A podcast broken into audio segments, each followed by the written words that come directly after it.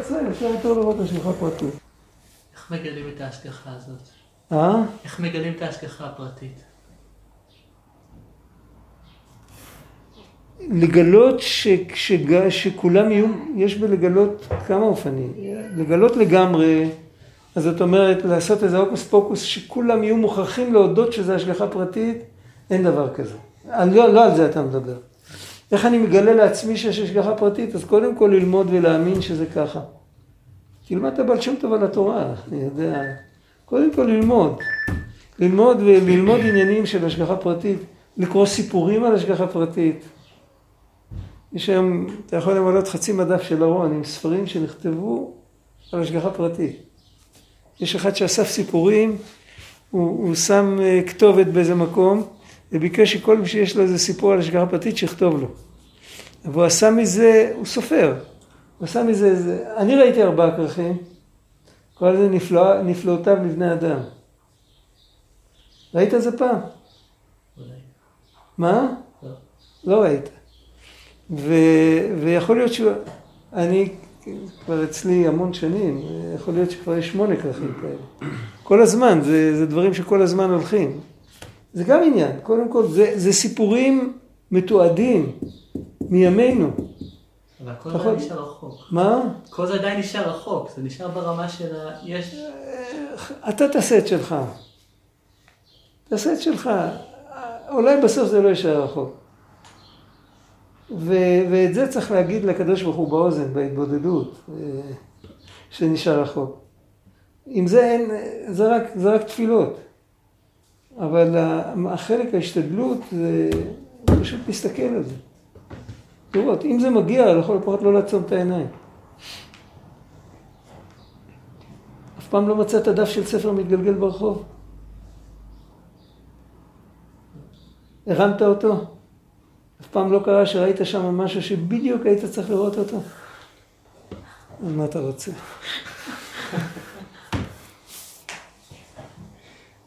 זה, זה שאני רואה שהכל, כאילו זה שאני עכשיו אני עובד על זה ולומד את זה שהכל בהשגחה פרטית, אבל אם אני רואה חס ושלום איזה מישהו עושה עבירה, אז אני גם צריך שיכאב לי על זה, לא? כאילו, כשאתה לא- רואה מישהו עושה עבירה, או ש- אם אתה יכול להוכיח אותו, תקשיב טוב, אם שייך, אם הוא יקבל את התוכחה שלך, אתה יכול להוכיח אותו בצורה טובה, בלי להעליב אותו. אז זה שאתה נמצא שם עכשיו, שהקדוש ברוך הוא רצה לזכות אותך במצוות תוכחה. בשביל זה אתה נמצא שם, הוא יכל לחטוא גם בלעדיך. הוא לא צריך אותך, למה? השאלה לא למה הוא חטא, הוא חטא כי הוא בחר לחטוא, אבל למה אתה היית צריך להיות שם? אז הקדוש ברוך הוא רצה לגרום לך שתזכה במצווה. אם הסיטואציה כזאת שאתה לא שייך שתוכיח אותו, אז אתה מקיים את החצי השני של הפסוק ולא תישא עליו חטא. יש לפעמים שכשם שמצווה לומר דבר הנשמע, יש מצווה שלא לומר דבר שאינו נשמע. אז ממילא, אז או שאתה מקיים את זה או שאתה מקיים, בכל מקרה אתה זכית במשהו. אז הקדוש ברוך הוא גלגל לידך איזה זכות. אז תגיד תודה. עכשיו הוא עליו צריך להתפלל, רחמנות עליו, להתפלל אפילו אם אסור לי להוכיח אותו, מותר לי להתפלל עליו.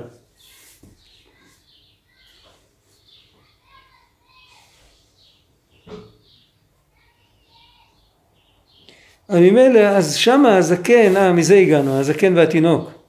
הזקן שהוא הכי זקן והוא הכי תינוק, שם הפסקת אותי. הזקן שהוא הכי זקן, זאת אומרת, הוא זוכר את השורש. תמיד כשאנחנו מדברים על, צריך להבין את זה, אנחנו מדברים על, על עולמות, נכון? ואנחנו גם על ירידת העולמות, נכון? ירידת העולמות, אצילות בריאה, יצר העשייה. איזה עוד ירידה אנחנו מדברים? על דרך זה, על אותו משקל. ירידת הדורות, נכון? נביאים, ראשונים, כאילו תנאים, אמוראים, ראש... גאונים, ראשונים, אחרונים.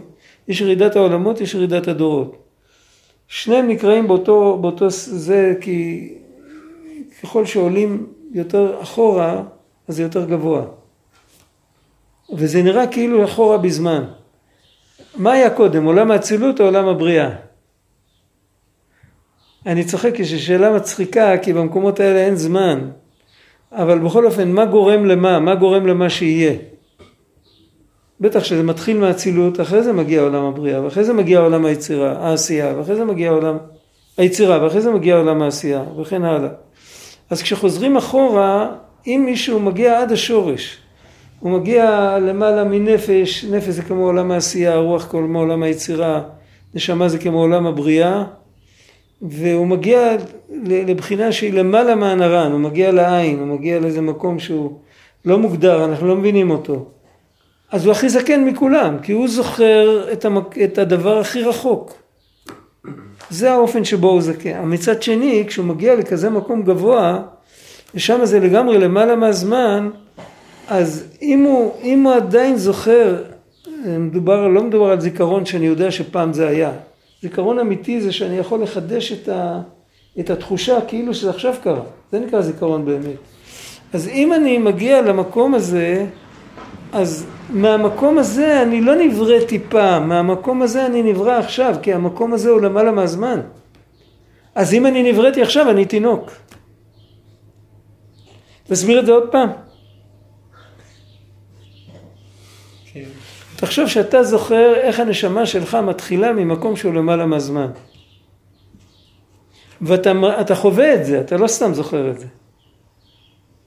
אתה חווה חוויה שהיא על זמנית, על זמנית ועל זמנית, ואיך שפתאום הנשמה שלך מופיעה, אתה חולם את זה כצופה.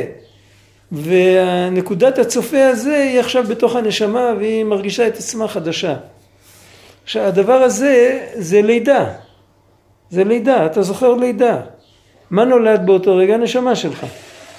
אבל אתה לא יכול לזכור דבר כזה כאילו זה קרה לפני המון זמן, כי זה למעלה מהזמן. אם זה למעלה מהזמן, אז זה נוגע בנו בכל הרגעים של הזמן. זה נוגע בנו גם הרגע. אז ממילא, אז רק הרגע נולדתי.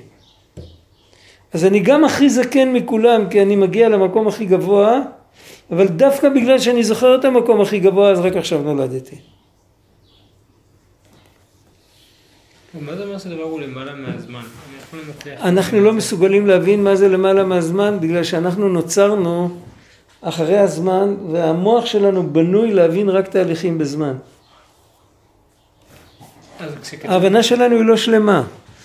תחשוב, תחשוב שאתה רואה דבר כזה, אתה רואה? אתה רואה את זה? כמה קצוות יש לו? שש. נכון? קדימה, אחורה, ימינה, שמאלה, מעלה ומטה. שש. יש לו עוד שתי קצוות. מה? פינות או... ימינה, שמאלה. אה, לא כאילו, פינות. אה, פינות יש הרבה יותר. ימינה, שמאלה, קדימה, אחורה, מעלה, מטה. יש לך שש קצוות בכל דבר. יש עוד שתי קצוות. פעם זה לא היה ופעם זה לא יהיה. אז יש את הקצה של ההתחלה שהוא קיים ואת הקצה הסופי שהוא קיים. אתה רואה כל, כל, כל רגע נתון, אתה רואה חלק מה, מהאורך הזה של על ציר הזמן. אם היית רואה את הכל באותו רגע, זה היה צריך להיות הרבה יותר גדול, כביכול. זה שטות מה שאני אומר עכשיו. חשיבה לא מופשטת. אבל אם אני אחשוב על זה כמו ילד קטן, אני אגיד, אם אני אראה את זה בבת אחת, את כל האלה, לאורך כל הזמנים, אז יהיה אחד ענק כמו, אני לא יודע מה, מכאן עד האופק, ואחרי שנייה הוא כבר לא יהיה, כי הוא כבר כולו נגמר. ככה לפחות חילקו אותו לחלקים. חשיבה ילדותית, יש בה משהו אמיתי, זה ברור. ההסתכלות, ש... אבל זה לא, זה, זה הסתכלות, זה, למה זה ילדותי? כי זה ניסיון של אחד שהוא בתוך הזמן, להבין את הלמעלה מהזמן. זה, זה שטות, אין דבר כזה. אנחנו לא מבינים את הלמעלה מהזמן. אבל על כל פנים אנחנו מבינים, זה אנחנו כן מבינים, אנחנו מאמינים, לא מבינים. שהלמעלה מהזמן נוגע בעולם שלנו, אז הוא לא נוגע רק ברגע הראשון, הוא נוגע בכל הרגעים. כי לגביו אין רגע ראשון ורגע.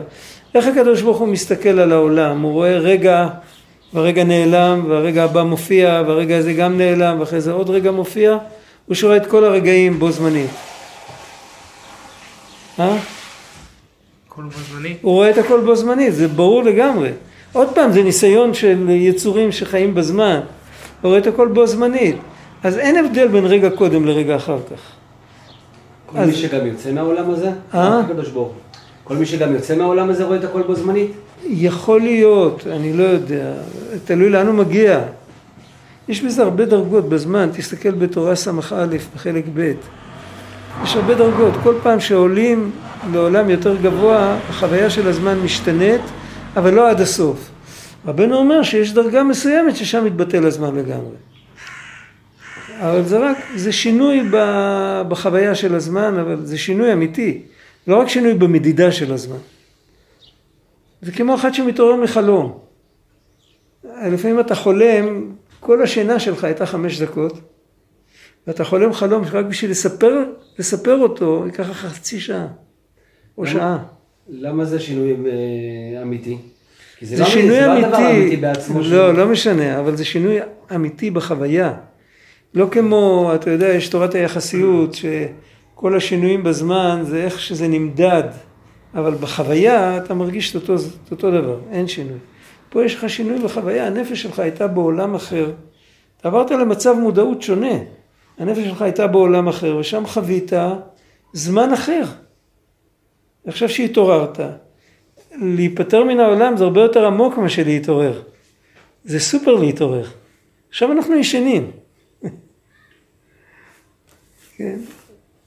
ויהי קול ממעל הרקיע, ברגע שלומדים תורה או שמקיימים מצווה זה לא שינה, זה אמיתי. אבל ברגע ששוכחים את הקדוש ברוך הוא, נכנסים לשינה מתוקה, כל פעם שיהודי חושב שהוא במרכז, סימן שהוא חולה. וכל פעם שאנחנו עם מוחין דקטנות ושאנחנו מתעצבנים, אז אנחנו נרדמנו. נרדמנו בשמירה. מה זה, מה זה הוא חושב את עצמו במרכז? אה, הוא מרכז העולם. אני, אני חשוב, אני מבין ככה. מי שיש לו סולם ערכים שונה מהסולם ערכים שלי, הוא דפוק בראש. אתה לא מבין את זה? מה... איזה, איזה, איזה ראש יש לבן אדם הזה? ככה אנחנו מדברים הרי כל הזמן. היית איזה טמבל, הוא סך הכל חושב אחרת. האמת נמצאת אי שם באמצע, יכול להיות לא אצלי ולא אצלו. כן. יש, יש לי נקודה קשה שרואה את עצמי, השכל שלי זה השכל האובייקטיבי, זה השכל של העולם, זה, זה המציאות, זה, ככה אנחנו חיים. נראה לי שזה התורה, אבל... אה? נראה לי שזה התורה, נראה לי כאילו זה... נראה לי שזה התורה. נכון. אני לא ישבתי לברר איתו את הסוגיה עם השני. תשב עם השני, תלמד תוך חברותא את כל הנושא, אולי יגיד לך איזה סברה ויראה לך שבשולחן ערוך כתוב אחרת. אתה עוד לא יודע. אתה עוד לא יודע, אתה, אתה ביררת? אתה לימדת זכות? אנחנו מיד חותכים. ידעת פעם שיש דעה שבתפילין רובו ככולו, אם זה נמצא על המקום? או שאתה שומע את זה פעם ראשונה? מישהו אמר לי משהו דומה בשם, אה, שמעתי משהו בשם אה, רבי מצאנז. נו, אבל יש דעה כזאת, תדע לך שיש בהלכה דעה כזאת. לפעמים אתה רואה יהודי עם רוב התפילין על המקום וחלק לא במקום, ואתה מיד, אה, כאילו, אתה מיד כבר מקטרג עליו וכל זה. יש דעה בהלכה שגדולים, וסוגיה, רובו ככולו, זה סוגיה בכל הש"ס, וצריך הבנה מאוד עמוקה, הלמדנים הכי גדולים שוברים את הראש, מתי כן שייך לומר רובו ככולו, מה הקריטריון, מה הסברה העצמית, מתי כן אומרים רובו ככולו, מתי לא אומרים רובו ככולו. אנחנו לא בלבטים, אנחנו בקושי יש לנו שכל להבין את הסברות העדינות שלהם. ואנחנו לא יכולים לתקוע את הראש שלנו במחלוקת כזאת. אבל בן אדם שלא יודע, הוא לא, הוא לא למד, הוא פשוט אופק קצר, אז הוא מיד קוטל את השני ואומר אתה כלום. למה זה לא בא מהאופק קצר, זה בא מאיזה נקודה, נקודה קשה, שבלי לדעת אנחנו חושבים שאנחנו מרכז העולם. כן, אנחנו החזוני של הדור, כאילו. אנחנו הרב עובדיה, אני יודע, שלמה המלך בעצם, יותר נכון. שיא החוכמה. הרב, כל זה קשור להנחת רוח, לערך אפיים, לעריפות אפיים? הנקודה היא שאם בן אדם זוכר, הזקן ההוא, היה לו אריכות ימים מבחינה זאת שבגלל שהיה קשור לשורש, אז הוא, אז, אז הוא בביטחון והוא בהשגחה פרטית והוא מונחה על ידי השם יתברך, אז שום דבר לא מזעזע אותו. זה בעצם הנקודה. זה... זה אריכות ימים, זה שהזקן, הזקן שאומר על עצמו שהוא תינוק, או בעצם הוא תינוק, הוא נראה כמו תינוק, הוא אומר שהוא זקן יותר מכולם, מה שהוא רוצה לומר, הוא אומר, אני מרגיש את עצמי שהרגע נולדתי. וזה, מה זה אומר? זה אומר שאני קשור לקדוש ברוך הוא בעצמו. איכשהו למעלה מהזמן, למעלה מכל המדרגות. ולכן יש לי אריכות אפיים, יש לי אריכות ימים. אני הכי זקן יותר מכולם, כי אני קשור לשורש הראשון. יש סיפור בחב"ד, זה נשמע כמו בדיחה. שמעתי את זה מזמן, לא ראיתי את זה כתוב באף מקום. היה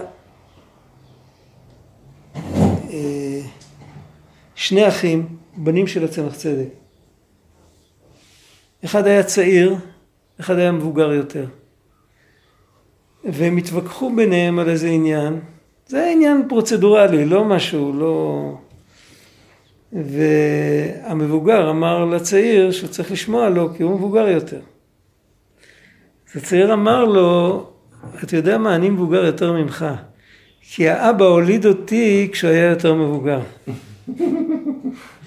נשמע כמו בדיחה, אבל לפעמים דרך סיפור אפשר להבין, אפשר לחסוך המון המון, זה מה שאנחנו לומדים עכשיו.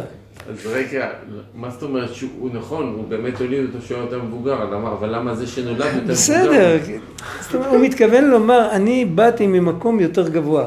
הרי צדיקים כל הזמן, האבא היה צדיק. אה. צדיקים כל הזמן עולים בדרגה. אז הוא הוליד אותי כשהוא היה בדרגה יותר עליונה, אז יכול להיות שהוא הביא לי נשמה יותר גדולה, או לבוש יותר גבוה, או משהו. כאן זה כתוב. הוא, גם נולד, הוא נולד עכשיו, והוא יותר מבוגר. הוא יותר צעיר, הוא יותר מבוגר. כן, זה... אני רק רוצה להבין משהו, זה שהצדיקים, כמו נגיד הבעל שם טוב, שאתה שומע בסיפור של... אה, הם היו עושים עליית נשמה ורואים, מדברים שם, או דנים שם, או עושים כל מיני, נשים לזים, מה, זה, זה, איפה זה בזמן? אני לא יודע. כתוב באיזה מקום שעליית נשמה של הבעל שם טוב היה בהיכלות של עולם היצירה ומבחינת הזמן, אני לא יודע להסביר את זה, אני יכול להגיד לך מה שזה כתוב, הוא מביא את זה, הצמח צדק מביא את זה בשורש מצוות התפילה נדמה לי. נדמה לי שהוא מביא את זה בש... או באמנת אלוקות, אני לא זוכר. הוא מדבר באיזה מקום, הוא מדבר על זה, ברמב"ם כתוב שהשם הוא למעלה מהזמן. זה כתוב בפירוש המשניות לרמב"ם, שאין לו תלות בזמן. ושם הוא מדבר על הזמן ועל למעלה מהזמן, הוא לא, לא כמו פה, הוא מדבר פחות. אבל אה, הוא, הוא מביא שם, הוא כותב בסוף, בזה יובן המעשה מהבעל שם טוב, יש פה דרך מצוותיך. תסתכל פה בארון אם יש דרך מצוותיך.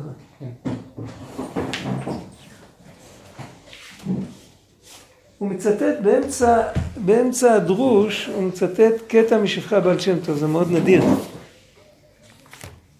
זה אומר ששפחה בעל שם טוב היה מאוד מאוד מקובל אצלהם.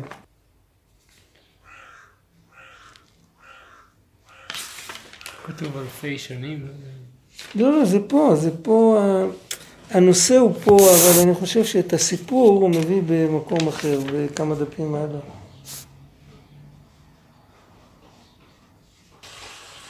כך כתוב שם, בזה יובן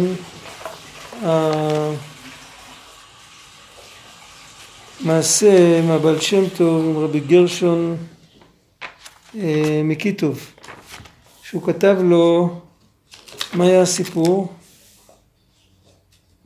אה, בעל שם טוב כתב מכתב, רבי גרשון היה בארץ ישראל. בעל שם טוב כתב לו שתדע לך שאני הזהרתי אותך כמה פעמים שלא תלך במידת הדין. הלכת במידת הדין עם מישהו ונגזר עליך עונש מוות. ואני בקושי המתקתי מעליך את הדינים. היה שם, היה לו איזה מסכסוכון קטן עם מישהו, מישהו שכאילו פגע בכבודו, והוא נידע אותו, רבי גרשון נידע את השני, גם הוא היה חכם, היה איזה רב. אז אה, רבי גרשון כותב לו חזרה, כל הסיפור נכון. כתבת סיפור שאתה ראית ברוח הקודש, הכל נכון, אבל התאריך של המכתב שלך היה עוד לפני שהסיפור התרחש. איך זה יכול להיות? היה לו תאריך במכתב. אז, וזהו, וככה ככה הסיפור מופיע שם. אז צמח צדק כותב שהבעל שם טוב עלה למקום יותר גבוה ושם הזמן עובד אחרת. זה רק מחדד עוד יותר כמה כשאנחנו לא מבינים, זה רק מראה לנו עד כמה אנחנו לא מבינים.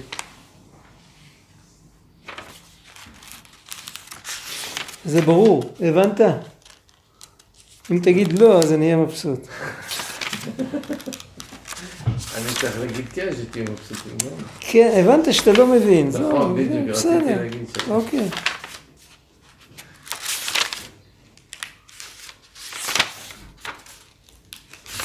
נראה שהספר הזה לפני הזמן. מה? הספר הזה הוא לפני הזמן. הספר הזה לפני הזמן. חבל על הזמן, אתה אומר. לא, לא חבל על הזמן. הוא ישן כזה, קומה. הוא ישן. לפני הזמן. אבל זה מופיע פה, בכרך הזה זה מופיע הסיפור, זה פלא גדול, אבל... ועל כן אמרו אבותינו ז"ל, הרתחן חייו אינם חיים, כי הרתחן שבחינת קוצר רוח, הפך אריכות אפיים, על כן חייו אינם חיים. כי עיקר החיים מבחינת עריכת הרוח, שהוא ערך אפיים כנראה. עד עכשיו הוא דיבר על הפרשיות של התפילין, על התוכן של הפרשיות של התפילין, שכתוב אה, את הפרשיות של יציאת מצרים ושל אחדות השם.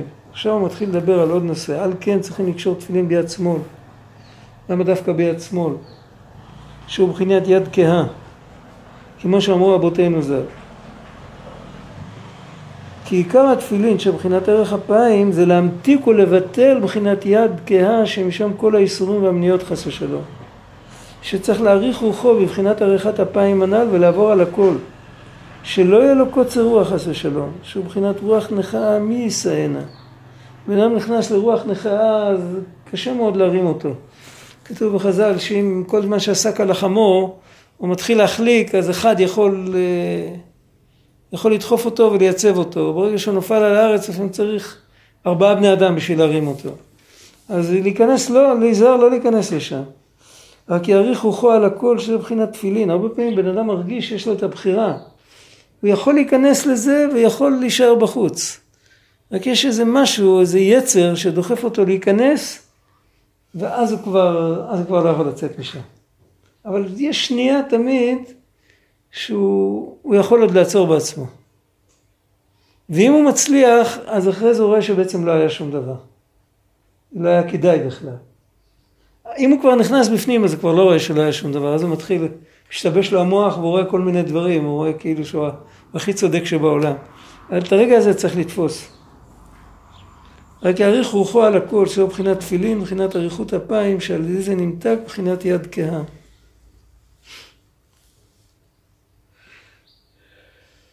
זהו, עד כאן הוא מדבר על תפילין, עכשיו הוא חוזר עוד פעם ל"היה כי הביאך השם אל ארץ הכנעני".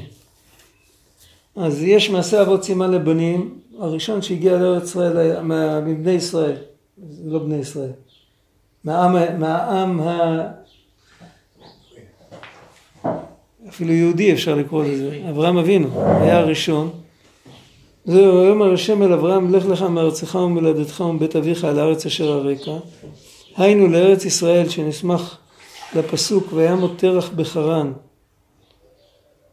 הפסוק הזה של תחילת פרשת לך לך הוא כתוב מיד אחרי המילים וימות תרח בחרן. כי רש"י פירש שם עד כאן חרון אף של מקום ועל כן נשמח לזה מה שציווה השם יתברך לאברהם שילך לארץ ישראל.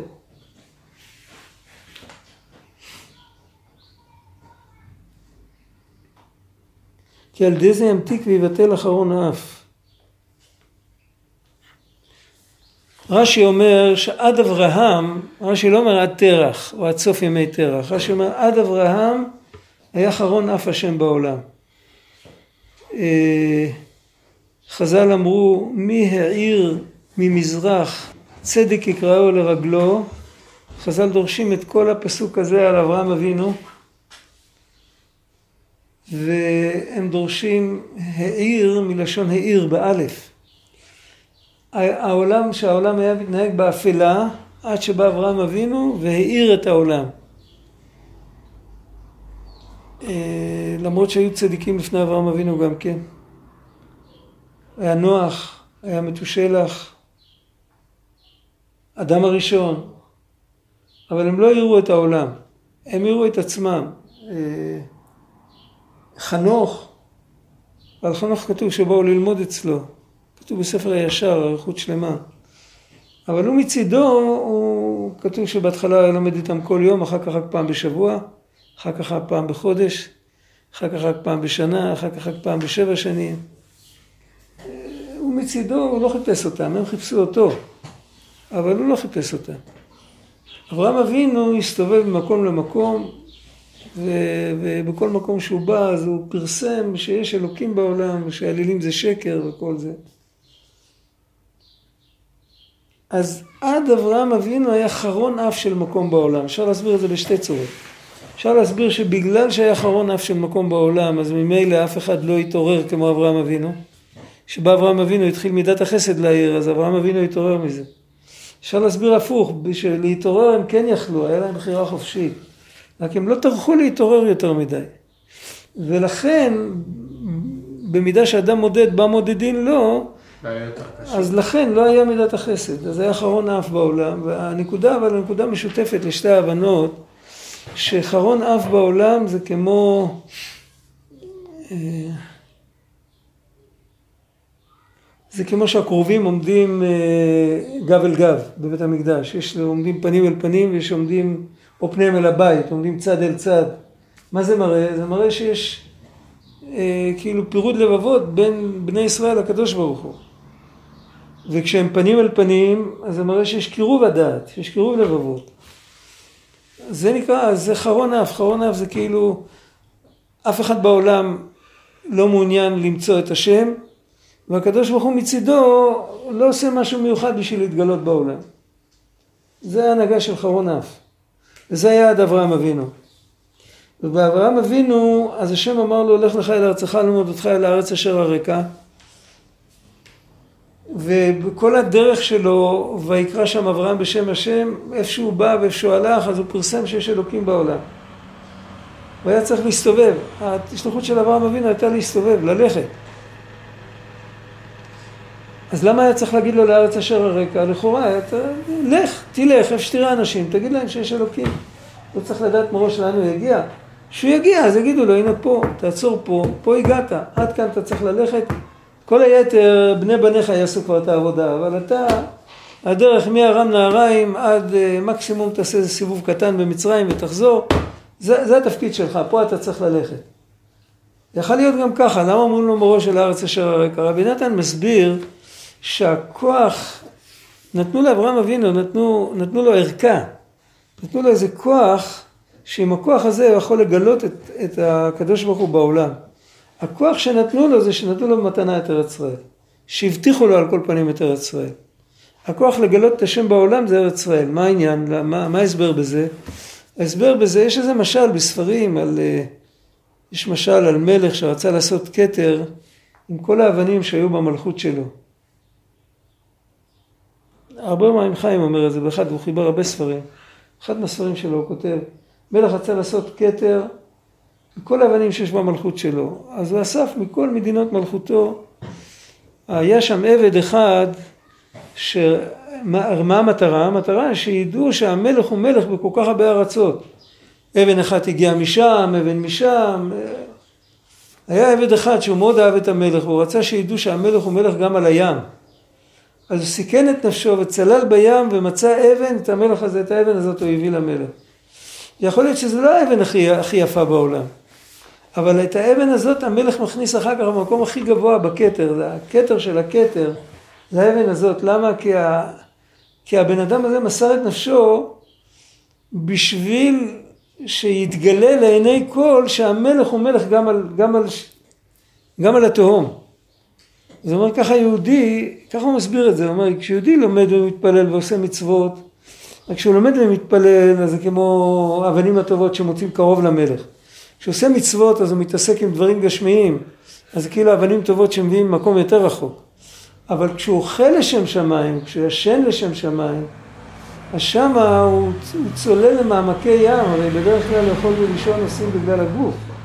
הוא צולל לתוך מקום שכאילו הטריטוריה לא לכתחילה כזאת, ואת זה הוא עושה בצורה מתוקנת, אז הקדוש ברוך הוא מתפאר בו יותר מאשר מכל המדרגות הגבוהות.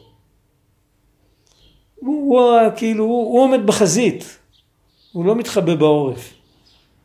הוא עומד פנים אל פנים עם האויב. וזה הכוח של ארץ ישראל. המרגלים הרי לא רצו להיכנס לארץ ישראל. המרגלים רצו להישאר במדבר ושיהיה להם כולל בראשות משה רבנו. עם מן, עם, איך קוראים לזה, איך קוראים לזה היום? אה, מלגה. מלגות ומשרד הדתות, מה הוא נותן? מה, איך קוראים לזה? כל מיני, לא יודע מה. כאילו, לשבת בכולל. הם היו מרגלים והיה להם שיטה כזאת שהשאירה את כל בני ישראל בגלות עד היום. כי אם לא המרגלים אז uh, משה רבנו היה בונה את בית המקדש שלא היה נחרב יותר.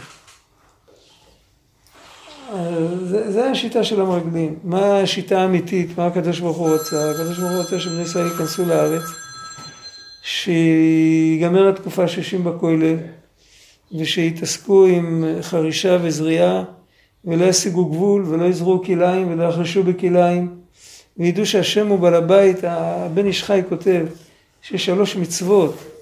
הוא אומר, יבואו כל בשר להשתחוות אליך השם, נדמה לי שמביא את הפסוק הזה.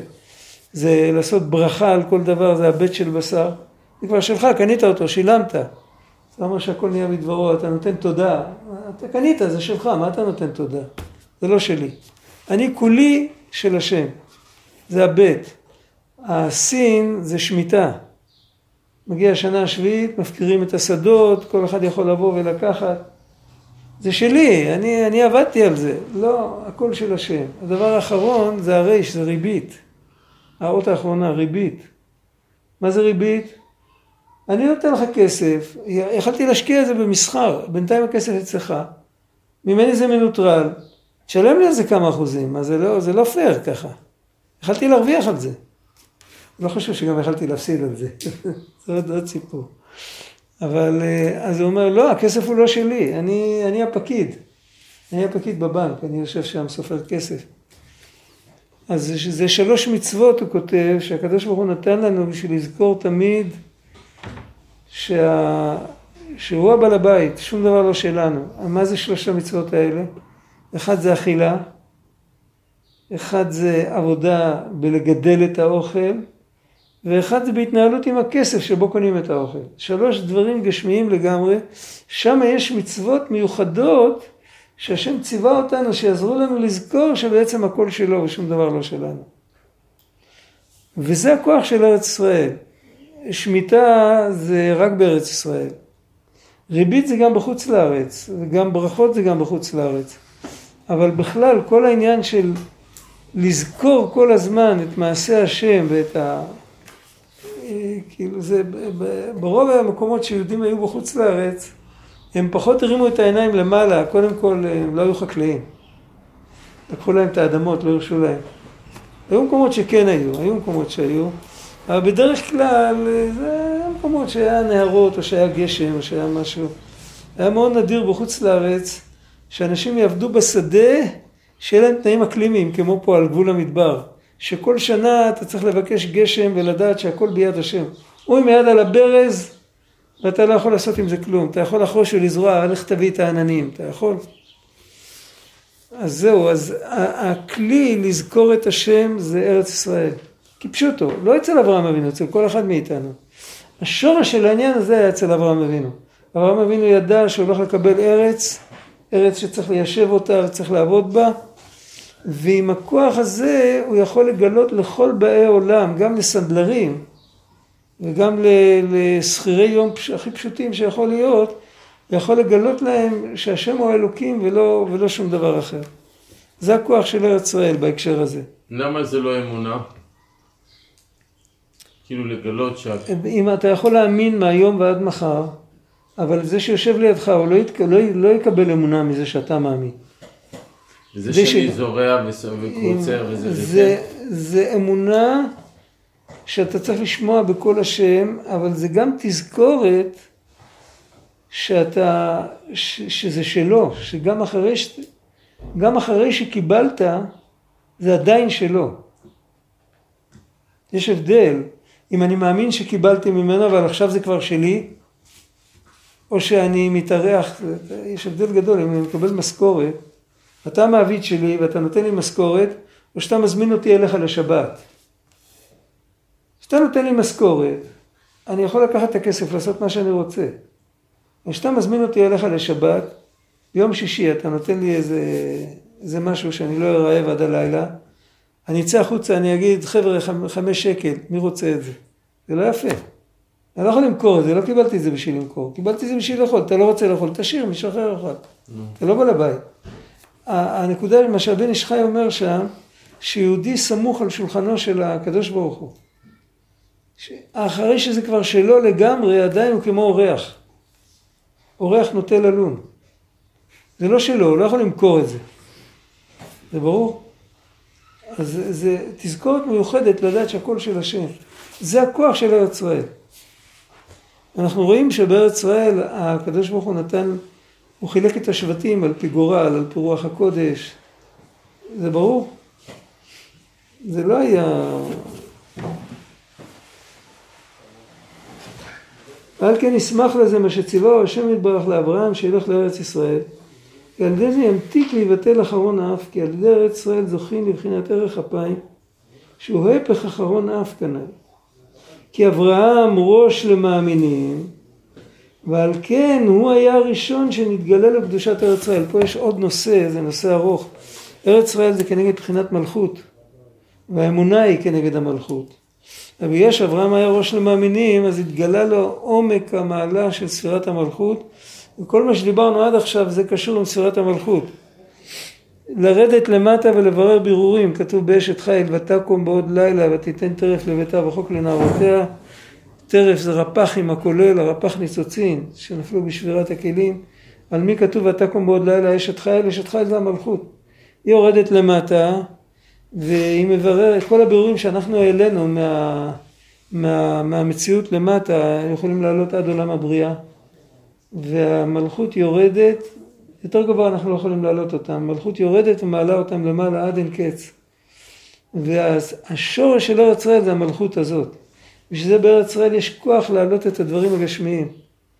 יש, יש איזה הרבה, הרבה צריך לדבר על זה, אולי נחזור לכמה שורות האלה עוד פעם. כמובן בזוהר הקדוש, תקיל בתיקלה עד יתגליה לי. איך הוא מתרגם את זה פה למטה?